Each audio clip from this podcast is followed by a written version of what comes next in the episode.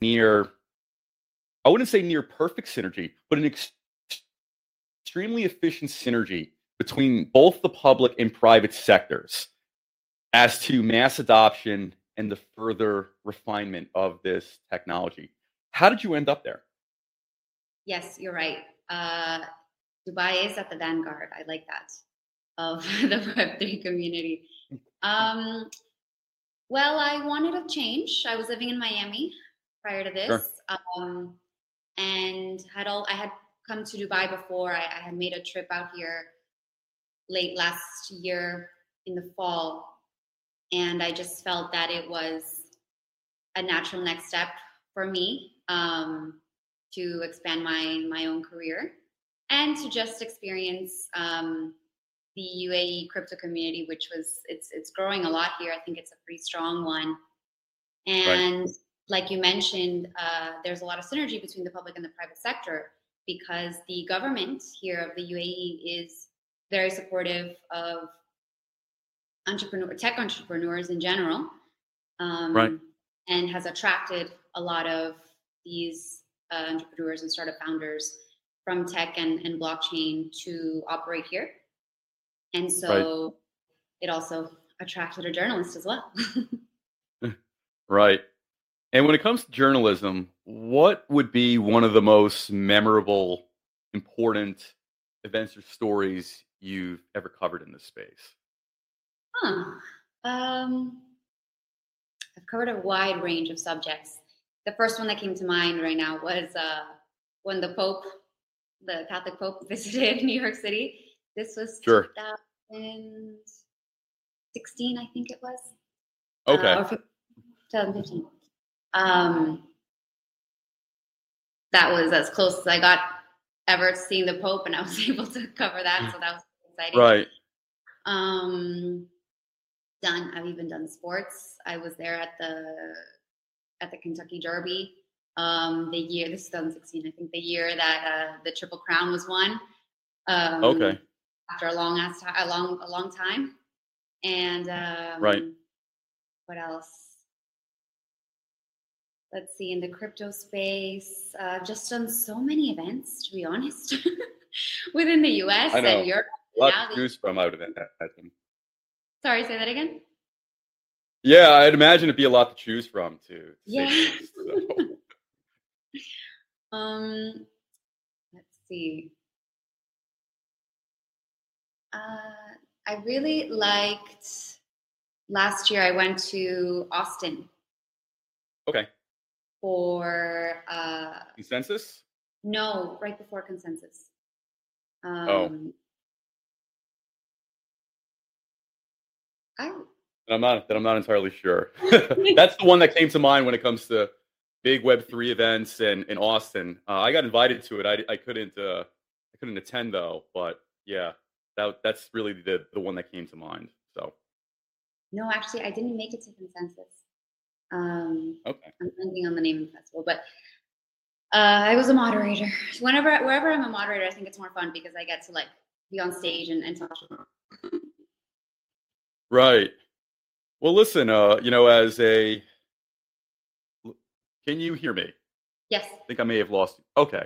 So lag. as, yeah, I think there was a slight lag there, which uh, and that can be resolved later. So getting to speak as a panelist or as a moderator at a lot of these Web3 conferences, you know, it's it, it represents a big opportunity, especially as to who's going to be an emerging voice in this yeah. space. I've gotten to do many of them, uh, both both here in the U.S. and especially in Europe as well. And I always have at least one or a handful of very, very, you can almost say, uh, uh, warm memories about kind of those experiences and you know the people you talk to and you know you could almost say people who come up to you and let's say appreciate what you're saying. Because i think often when we kind of put ourselves out there we may not necessarily realize how many eyes are on us. So i remember when i mm-hmm. first started this i'm like yeah nobody's really watching this. You know that that was kind of like in the back of my head but i just kept doing it. And then you realize like oh wow there's actually significant amount of people watching this. So for you, what was you could either say one of your most memorable or important, you could say, panels you spoke on, you know, as you could say a keynote as a keynote speaker? Sure. So this was, I guess, both a professional and personal important moment for me. Uh, last right. year at NFT NYC in June of last okay. year, I moderated a panel where one of the panelists ended up being my boyfriend, like is now my okay. boyfriend. I met him that day. Very nice. um, so I think that was definitely probably the most memorable panel. But anyways, that was for the sandbox. Um, they okay. Yeah, they uh, took over this space in New York City for a few days during that week of NFT NYC. And this was my second time actually working with the sandbox. I had done another um, more of a fireside chat with sure. her, who leads the sandbox. Sure. Um, and then this time they had asked me to lead a conversation. It was mostly about uh, gaming, gaming in the in the space, and sure. general like metaverse topics and NFT topics, um, and just kind of you know this was still right like the market was still doing okay at this point. Right. Um, yes. At NFT NYC last year, yeah, the market was still okay. Yeah. At least then. Um, it was after the Terra crash, but it was, it was in June. But right. We're still looking up. So many events and parties, a lot of money being spent. So it didn't sure. seem like we were in a bear market. Um, right. So I think that was definitely one of the most uh, memorable weeks uh, for me. A lot of news came out, a lot of NFT. I was at that time I was covering um, a lot of NFT communities, so Doodles and, and Fluff World. Um, and this was right after South by Southwest. So that's that's what I was referring to that I went to in Austin. Um, and I did a really cool story there. This was when I was at Cointelegraph um, sure. on how Fluff World and Doodles, they were the only two NFT communities in South by Southwest to have like physical spaces and activations and show the audience right. the public what NFT communities could look like. And so I mm-hmm. think that was a very memorable story for me. And then that led me to end up going to NFT NYC and, and to participate in these panels. So another more memorable moments. This was all between like April, May, June of last year, 2022. Sure. And maybe, and you know, just to kind of put a finer point on my question, what I guess what I meant by you could say memorable, important moments as a panelist.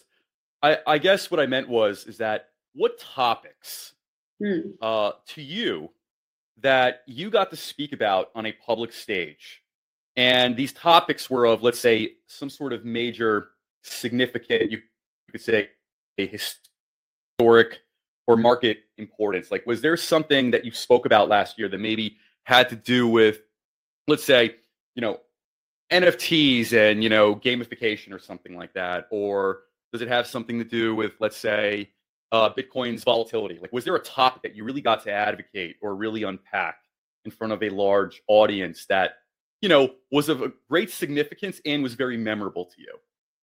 Okay, okay. Um, yes. So as a writer, when I was both at Cointelegraph and Blockworks, markets was never my focus. So okay I always did try to focus more on. Now it's kind of all everyone refers to it as Web three, but at this sure. time we said Web three topics to separate from like crypto market. So that meant NFTs, gaming, and metaverse. Um, and so right. I think um, what struck me in speaking to some of these panelists was perhaps how first off like what the metaverse was it was kind of a i mean might still be but it was more of a buzz term sure. at the time. And so the consensus of like of like what that was what is the metaverse? What is an nft community? What is a web3 or right. nft game? So a lot of it had to do with like asking for definitions honestly. Um, right and learning how people are creating in virtual environments are are creating uh, communities around art. So digital arts i think was another topic that i was really interested in. Sure. um, sotheby's and christie's big auction houses were getting into nfts so this was really exciting i think. Um, taking things like art taking things like games but being able to put, a, put them in the web3 world and and and expand their use cases so i think that as an as a journalist was the most interesting thing seeing how new yeah how new use cases were were were being brought about by by founders and and, and by um, companies that were and projects that were trying to improve the world in their own way Right. And and speaking of NFTs and gamification, and this is just to highlight this for the audience. So, play to earn is a Web3 phenomenon where essentially you you have these decentralized apps in the form of games that exist in the metaverse. And as you play these games, you are earning some form of a decentralized cryptocurrency token or NFT. So essentially, one could play video games and earn a living from you know from effectively gaming leveling up accomplishing missions and you know defeating bosses and, and all of those things as well. And this is particularly i guess you could say potent and this this subsector of the industry is growing in southeast asia and in central africa. Now in the united states in europe and in certain parts of east asia not as prominent just yet but it is significant of a of a growing trend. And eventually it, it seems like when i think either you know technology and efficiency becomes a, at least a bit more optimized i think we're going to see more of it. But anyway to my question is when it comes to play to earn where one essentially creates an avatar creates a character and they're gaming effectively in this giant open world sandbox kind of universe and as they're defeating enemies, they're leveling up, they're earning tokens that could essentially be either kept in a wallet or sold even as, you know, for fiat currency. Play to earn, do you see that becoming mainstream? Because right now there's pockets of it in different parts of the world. Yeah. But do you see it becoming mainstream as to like a mass adoption kind of level? You know, where everybody's doing it. You know, it's kind of like, you know, Facebook and social media in the early 2000s. You know, everybody, didn't matter what corner of the world you were, you know, you were from, you were on Facebook. Do you think play to earn could be like that? Sure. So this reminds me of something else that came up a lot last year in, in my conversations. Um, Right. The the term, the terminology of play to earn was problematic Sure. um, because it meant that you were only playing a game to earn Sure. crypto money tokens, right? And so that kind of defeated the purpose. And then there was this whole movement of play and earn. It's like you're playing this game, and guess what? Bonus, you also earn money. so that was Right. like a, a whole movement in and of itself. Now I don't even know what the consensus is. People use both terms. Um, but yes, your question was, do I see this taking off? Yeah, because there's a lot of people building and gamers are going to game no matter what the market conditions are, no matter what's going on in the world. People love games. Um, I used to be a big gamer myself. When I was little, I was playing on consoles. Now, mostly just on my phone. Never got really. Which games, by the way? Console games. Sure, sure. Um, so let's see. On GameCube, it was like Crazy Taxi, and then Okay. On Wii, I liked um, I liked a lot of the Mario games, like Paper Mario. Okay. Right. And then at PlayStation, uh, I played Tomb Raider. Um, Oh, I remember. Yeah. Rock Band, or rock, yeah, Rock Band. That it's called? Right. Um, I had like a karaoke game. I was like all over the place. Um, Xbox, there was Very nice. one game I liked called Quantum Break, where you could kind of choose, a, depending on the actions of the characters, you could choose like the endings. They had multiple multiple endings uh, or trajectories. That's Oh, really cool. very cool. Uh, right. So, and now on my phone, I play like Monument Valley. I don't know if you know that one. I play Two Dots. So I'm all right. over the place. Um, but when it comes to Web3 games, I personally haven't found one that I'm like addicted to. Um, right. If anything, I've I've steered towards the move to earn movement. So sure. there's an okay. app called yeah. So you've probably heard of STEPN. I tried that, didn't work for me, um, just because they had this sustainability issue. right. Then, um, there's also Sweatcoin. Basically, you just walk and you earn right. tokens while you like coupons to stuff. right. so not hey, that that's exciting. Yeah, but no, I do see NFT based games or Web3 based games taking off. But in order to do that, I think people need to focus less on the fact that it's NFTs, right? And it's like these are just fun games. So right. the gameplay is the priority for developers. And I think to sell these games, they might even have to like get rid of the jargon, right? So it's sure you're not necessarily I don't know any skin that you buy. It's not that it's an NFT. It's just a collective. Right. Gamers already used to that. You don't need to put new terms to it. Um, but just right. include the tech there and make it. You know, it's the idea of ownership. That okay, as a player, you're buying a new skin for your avatar. You own it. You can use it in multiple universes in multiple games. That's right. that's the idea behind behind NFT technology and, and behind blockchain technology. But gamers don't like need necessarily to use these terms or, or to to adhere to to all this jargon. Um, so right. what's going to make it take off and Web3 uh, based gaming to take off is just yes, I think this, this t- layer of tech needs to be in there, but we don't really right. need to know. sure. Yeah, that's a that's definitely a very good point. You know, if there's going to be mass adoption,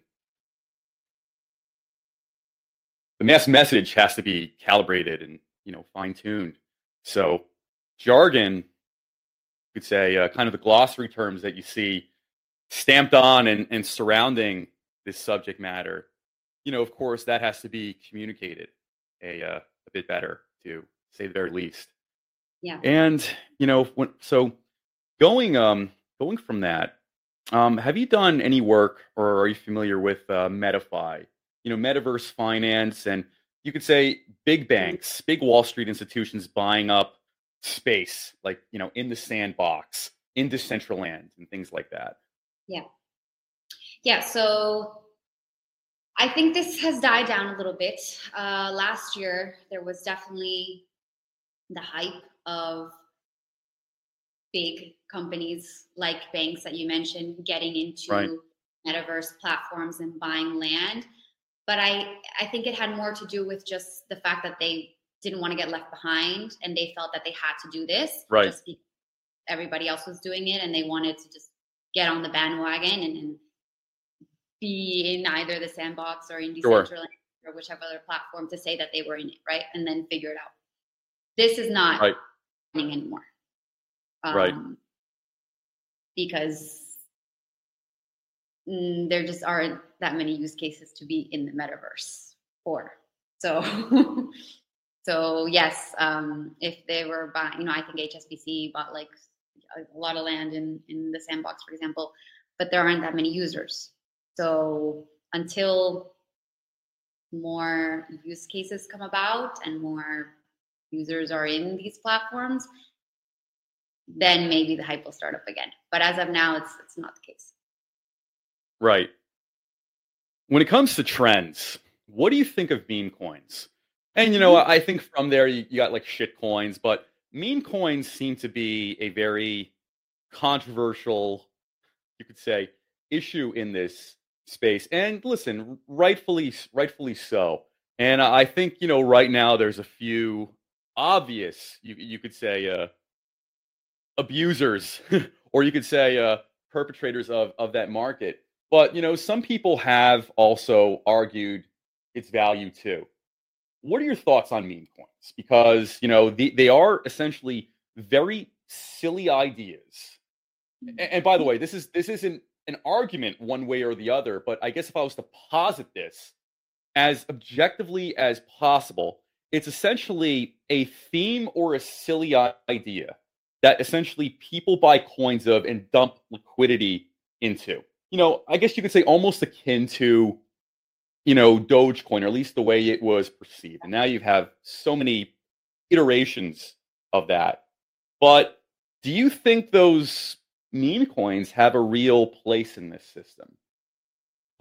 Or, or you could even say true meaningful value, you know, in, in the broader scope. Yeah, honestly, it's just a way to make money. So I don't want to say it brings value really to right the monetary value. Yes, right. That's it. If you're, if you, I mean, let's see, look at what happened with with the Pepe meme coin. Um, this was back in um, in May. It was meme season when when Pepe the Frog decided to take off, then everyone was like, "Oh, I need to make my own meme coin now." Sure.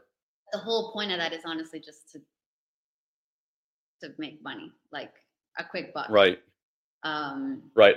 And a quick a quick buck for who? Do you think? For degens, for daily traders who are just on the market all day. Like it takes I'm not like that. It, it takes time. You got to be on on the pulse, watching the market. So if, if right. you have time to do that, then you can you can make a lot of money. Um, so day traders really, but right. I I don't think that's the highlight of of the blockchain community meme coins. right. Got it. You know, I, I've seen a fair amount of you know meme coins out there, and you know whether this was you know almost two years ago or now a lot of those projects really just looked looked like you know rug pulls waiting to happen. To be honest, like I I always kind of took it as okay, you have a you have a founding team, and they're putting out something really eye catching, something very very you could say trendy. And it, yeah. like I said, it's it's usually some sort of silly idea or some sort of you know meme worthy idea that's you know very relevant to the uh, to the time. So whenever I've seen like a meme coin, I I just looked at it always as like one big just red flag because my thinking was, and like I said, this doesn't operate as financial advice, but if I was just to speak for myself, it's like, yeah, listen, I don't want to make a group of nameless founding team members rich by adding liquidity into their, you know, bullshit token, you know, whatever it is. So, you know, I kind of like to observe and watch and and see what happens. And frankly speaking, you know, uh, that seems to be the trend with the with a lot of these. Yeah, that's what it always looked like. It looked like a minefield. Yeah, well, in that case, it's only problematic. To be honest, if the founders are saying that this is anything other than what it is, right? So most meme coins are meme coins because it's there's no other nothing to back it up right. really no use case, there's no utility, there's nothing to do with it. You're just buying it because okay, maybe you like the picture, you know, the, the meme itself and, and right. and you want to invest and maybe make some money and or or not, you'll probably lose it. But if founders are saying it's anything other than that, then yeah, it's an issue. So that's why there were a lot of rug pulls and people I don't know, people just like it seems to me that people just like to gamble their money away. Uh, right. That too. Because, that too. I think because as a journalist, I'm always talking to so many um, people in the space about their their projects and their companies, and everyone's like shilling themselves and sure. and boasting about you know themselves. I just tend to be skeptical, so I'm not one to just invest in everything everyone tells me. Um, right but some people who want to, who have extra cash to play with, you know, all power to them. Um, but they have to be okay with losing it. And yes, that's a, that's a big risk when it comes to investing in any market, but especially the crypto market.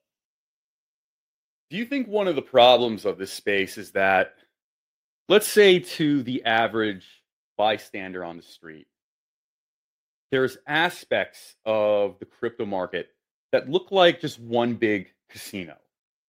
Because I've heard that from people. And if I was to, let's say, take me out of myself into somebody else's shoes, I'm like, I would say, yeah, it kind of does look like one big casino with the various tables and the different games you could play. Like, hey, listen, at this table, you got uh you got you got meme coins and shit coins. At this table, you got Bitcoin. If you throw your money into it today, you might 10x it. If you don't, you might lose it all. Yeah. Uh, what do you what do you think of that? You think it looks like a casino to people who are not in the space? well, so is the stock market then. Sure. Well, well, talk about that, please. I think any market looks like a casino, to be honest. Um, it's all they're all cyclical. They all go up and down. They're all based on human sentiment and emotion. Right. The crypto market is no different.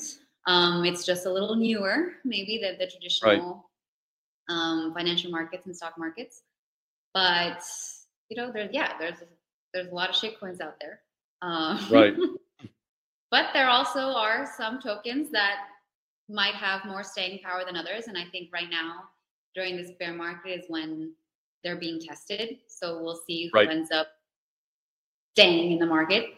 Um, Bitcoin and Ethereum are the big ones. Uh, Sure. I believe in them a lot, especially in, in Ethereum, just because there's a lot of um, projects being built on it. And now Bitcoin with ordinals, I think that's that's a really big step for the Bitcoin community. Um, so yes, yes, it is. It is a casino, um, but so are traditional stocks. Right. And, and like I said, what, what I'm about to say does not constitute financial advice, but I, I will say this is at least my good faith opinion. So when I look at Bitcoin, for instance, I feel like there is a strong argument where if you're buying Bitcoin, in many ways, that could be like playing a game of blackjack against the house. So, what do I mean by the house? So, as in typical casinos, you know, nine out of 10 times you're going to lose against the house. Here in Bitcoin, my concern is, is that so much of, you could say, the circulating supply is either controlled by whales, large institutions, and even countries. So you have essentially Bitcoin with its, by the way, it is limited. There aren't more Bitcoin tokens being made. However, it is kind of, you could almost say, under the control, or you can almost say, you know, really almost the, the, the supervision and management of a handful of very large, powerful entities. So one of my concerns has always been is like, well, listen, if you're, let's say, the seven to eight parties that would, let's say, control the circulating supply of Bitcoin. Well, it's like hypothetically, what would this what would stop them to have a little tea party of sorts and, and say, hey, listen, let's sell a good chunk of this Bitcoin today so we can have the prices drop substantially. And then let's just go back and and buy it all back and make a huge and make a huge profit from it. So, you know, I guess I guess what I'm trying to say is is that it seems like for Bitcoin, on one hand, you have something that listen, it is a digital coin, you could say a store of value, you know, in a, in in of itself. And on the other hand, you have something that that's almost like a a tool for you could say syndicate or cartel creation where you have essentially a small group of parties pulling the levers you know on you know on on one market so to say. So i think uh i think bitcoin has a bit of a to an extent you could almost say an existential issue there as far as what it is or how it is Yeah, well, the saying is the house always wins, right? right So I think that could be the case if all of these uh, TradFi institutional giants get in. right That is a risk, right? Because then that's gonna they're to knock out the existing crypto giants, which are the exchanges basically, like Coinbase and Binance. So if BlackRock gets in, yeah, sure, they're have big sway over market moves. Right. Um, I guess that's that's that's a risk. But then it also makes us question, okay, then can anything truly be decentralized if there have to be some central force or the or some key players always controlling things? Um, that was the whole ethos behind Bitcoin decentralization, and I think that's what the blockchain community strives for: uh, eliminating intermediaries and ownership. Um, but it's it's proven difficult because there's a lot of bad actors in the space, like sure. FTX, for example. Um, that really, I think, made a lot of people lose lose confidence and and, and lose um, faith in in the technology. So it's right. It's hard, I think, to get to that point of decentralization, but through trial and error, we're getting there. right. And you know, listen to to kind of add another layer to that layer cake. So, for instance, at one point, the People's Republic of China owned about anywhere from 60 to 67% of the mined Bitcoin until they essentially completely abolished, you could say, cryptocurrencies within the country. And then, you know, and then as to recent news or more recent news, Russia has been using the cryptocurrency markets to get around sanctions, Bitcoin in particular, you know, with a few others. So I do kind of wonder, you know, at times. Let's say if I'm somebody who's looking to invest in cryptocurrency, and let's say it's Bitcoin, am I investing in my own kind of, am I investing against my own, let's say, self interest in the long term? if let's say I'm buying Bitcoin, but then again, I'm simultaneously like enriching, you could say, the likes of the Russian Federation or the People's, you know, Republic of China, for instance.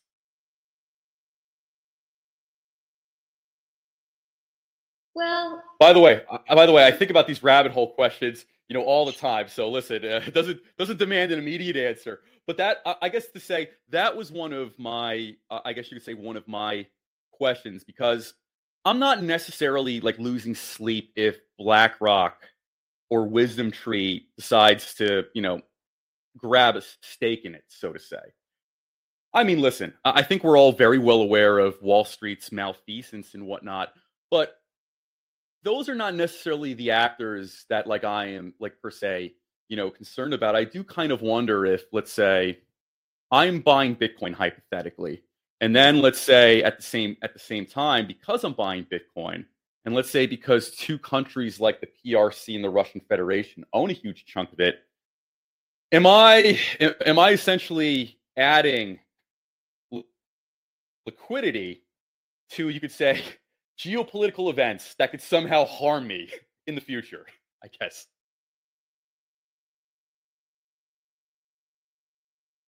Mm, yeah, no, I I see what you're saying, and it's tough because I don't want to say like a hard yes or no. Maybe indirectly, right. indirectly, it has any action has secondary effects and consequences. But right. As I was hearing you, honestly, what I was thinking about was more positive use cases. So, like you mentioned, sure. Russia trying to um, use crypto to evade sanctions. Yeah, a lot of uh, countries in Latin America, Venezuela, for example, has done that too, and it's it's really just to serve the government. I don't think it's necessarily helping the people. You're right, but yeah. in countries like Venezuela, where inflation is really high, Argentina the same. Um, oh yeah, um, of course. People, the people there have to turn to alternative. Uh, sure right? So especially where there's lack of access to banking systems. Exactly. And listen, that's exactly. much of, that's much of the world still right. as we speak. Right. And so the main use case there happens to be remittances. So it's a way right. to send money um, to people in a different currency. And in countries like that, like in Latin America or even I don't know Russia during the war, it was right. a great way to send people money. Uh, right. To send a, a cryptocurrency. So it's like yes, it's it's fueling bad governments in a way. Sure. Um, not going to deny that, but people always find their way around things. Sure. And there's good and bad bad cases, uh, use cases for everything, good and bad actors right. in the industry. Um, and I think we're just discovering what those are along the way. right. I mean, listen, this this industry in many ways is like a like an infant. It's like it's like a newborn. So we are seeing essentially how is this child going to learn how to walk, or how is this child progressing as he or she's learning how to walk? How is this child uh, progressing as to their first their first words? Right. So as a father, in many ways, I kind of look at a lot of the industry as kind of like okay, there's it's kind of like a newborn. You're you, you kind of you, you see the potential, but the real metric is you know what are the first words? What are the first steps?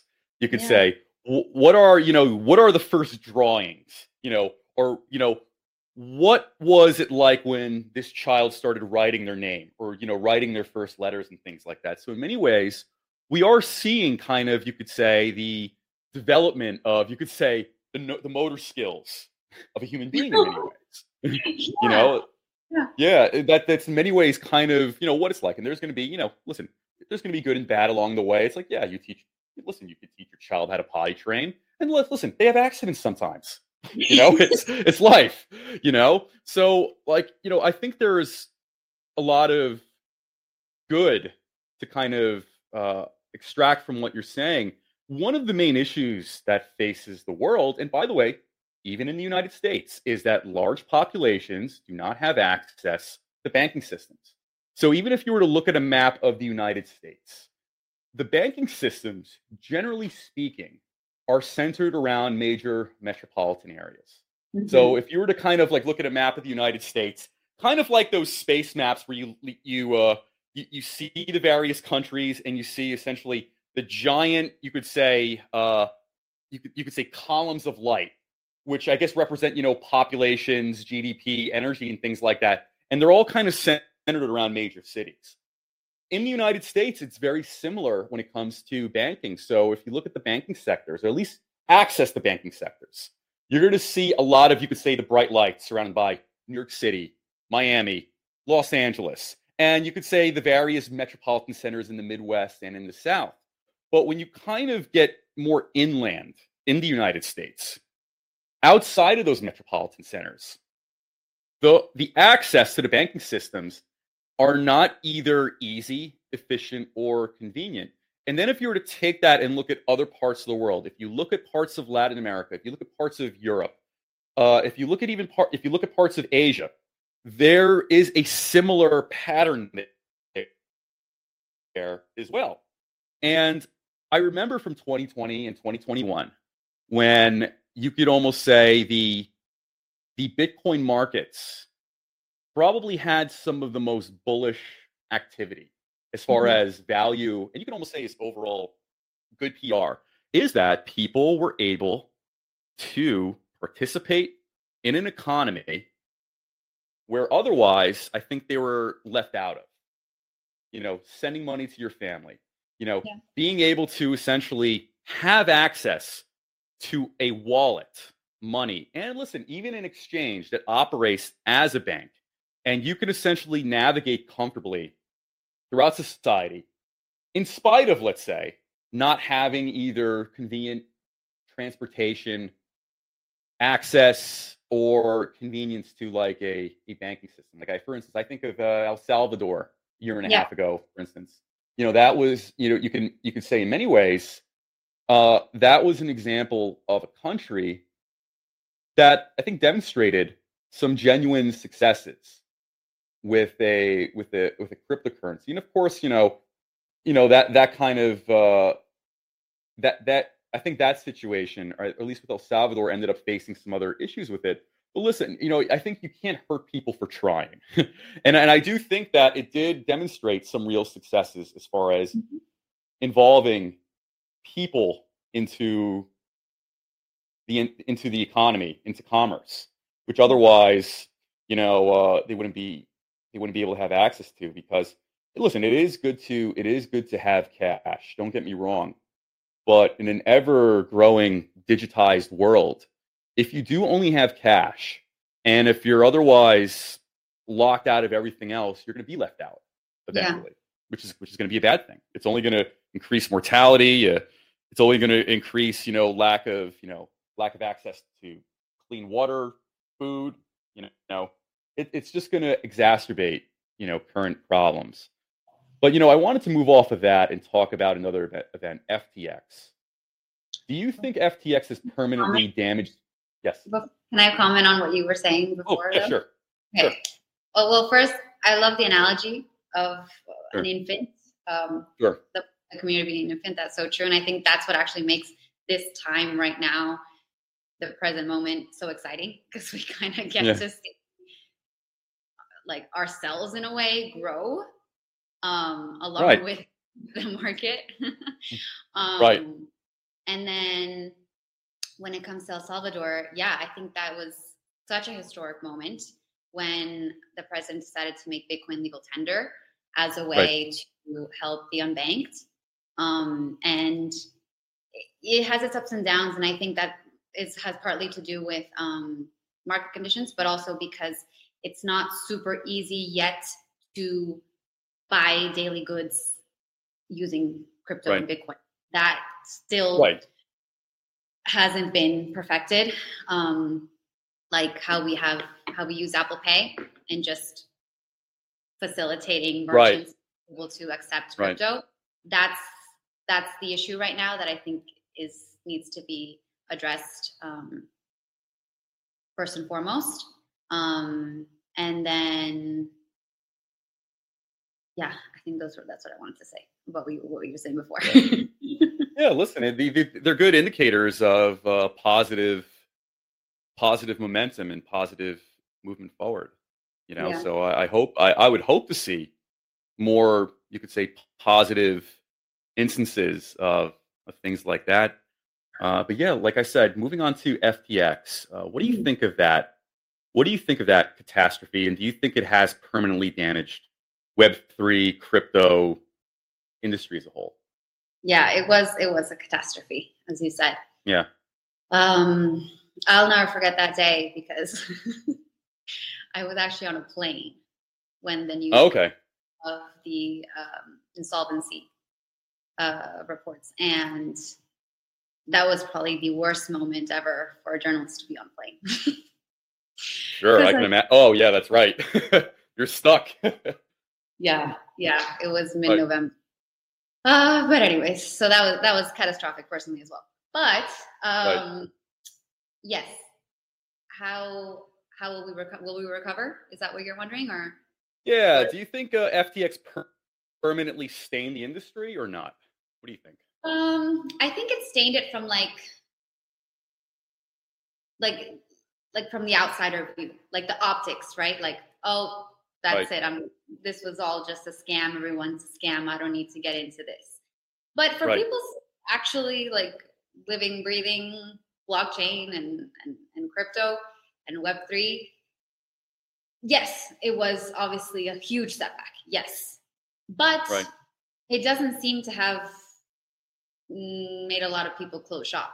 It's like, no, if anything, it, it made people more determined to like, no, I have a product that's worthwhile that I want to keep building. Right uh, that I want to prove has has has utility. Um, so mm, it was bad. It was bad. Also because the things that a lot of like there was so much promotion, celebrity promotion behind it, and I think yeah. that's that's also what made it worse. Just because right. all these people were chilling it and and everything was inflated all the numbers all the accounting everything was just a sham but there is right. a, some good news that came out, uh, I think, within the last 24 hours. Um, a new report by the the FTX debtors that seven billion out of the 8.7 billion dollars has been recovered. Wonderful. So I don't know if this is going to go back to all those people that that lost money, right? Because that's right. Who when getting hurt here. All those people who Right.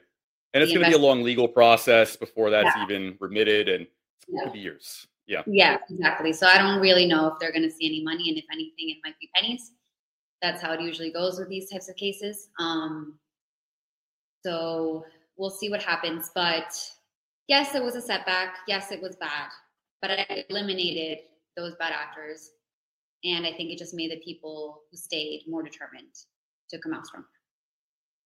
Right, and I, think that I think that is very good. I think if you are doing something worthwhile in this space, it's easy to get discouraged. I think, in, especially in light of catastrophes like FTX, because it's not going to be the good projects that are going to be, you know, sucking all the air out of the room. It's going to be the bad events that are going to Mhm. suck the air out of the room, and that's what people are going to walk away, you know, in their in their minds with. Last year, I actually got into a uh, relatively public beef with Kevin O'Leary, and as you know, he was one of the major celebrity spokes uh, spokesmen as to FTX. So, you know, with the level of you could say self dealing and conflicts of interest with FTX, you know, I certainly think and feel and still do uh, that somebody like Kevin O'Leary uh, had a duty to not, you could almost say, defraud people, you know, based on, you could say, maybe his expertise as a businessman and as a TV celebrity.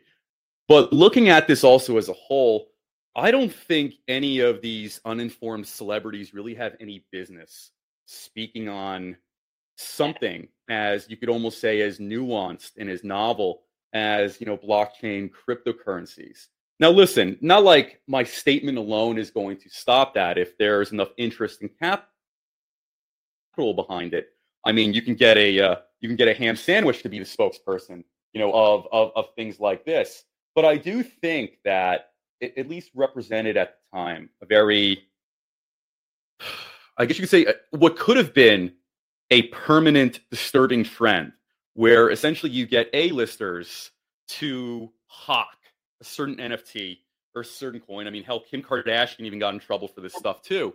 And then you have essentially all these people, you could say bystanders getting defrauded. Now, listen, you know, we all can make our choice as far as whether to buy something or not buy something. But I think the issue goes goes to does this public figure, how much influence do they have over X amount of people. And and that's really what it what it comes down to. So, you know, I, I think that could be a whole episode in rabbit hole, you know, I was in gonna say, to a whole separate Yeah. topic. So, what? no, no, I was I was gonna say just that, but that's a whole separate topic. It's it's uh Sure. Sure, absolutely. I think we make it make for an excellent uh, follow-up episode. But listen, Ornella, thank you very much for coming on today and you know providing your feedback as a reporter in the space as to as to current events and of course uh, entertaining my my rabbit hole abstract and maybe not so abstract you know questions on these on these things no, thanks for having me on. I had a good time and yeah, we hit a lot of a lot of good points. absolutely so have an excellent week enjoy the rest of your day talk to you soon and perhaps we can have that follow-up episode on uh on you know the ftx and other similar things as to how celebrities are either harming the space or maybe even positively influencing the space you know Yeah. both sides of the argument there Yeah, I'll I'll leave you with with some homework actually. Do you know did you ever watch the OC? no but i remember that being very popular in the early 2000s the oc right So Yeah. yeah, so the actor behind Ryan, one of the protagonists, his name is Ben McKenzie. He's a celebrity, but he's actually a huge advocate of making sure people don't listen to celebrities, especially when it comes to shilling crypto. He has a whole book on it. spoke in front of and- congress a few months ago correct Yeah, yeah. So right. yeah i know who that actor is yes yeah, so I met him at South by Southwest last year. Another memorable moment for me because I was a huge fan of his and the show. But now Sure. that he's he's it's funny because he's a celebrity telling people not to listen to celebrities basically. So Right. maybe read some of his stuff or read his book because he has some some good points. I mean, hell, I, I- I'll even invite him onto the show if that's feasible. feasible. That'd be great. yeah, awesome. Well, that's definitely food for thought, and I'm going to read up a, a bit more on that later tonight. Thank you, Ornella. We'll do. All right. Enjoy your Bye. day. Thanks again, Listen- Adam. You too. Thank you and take care.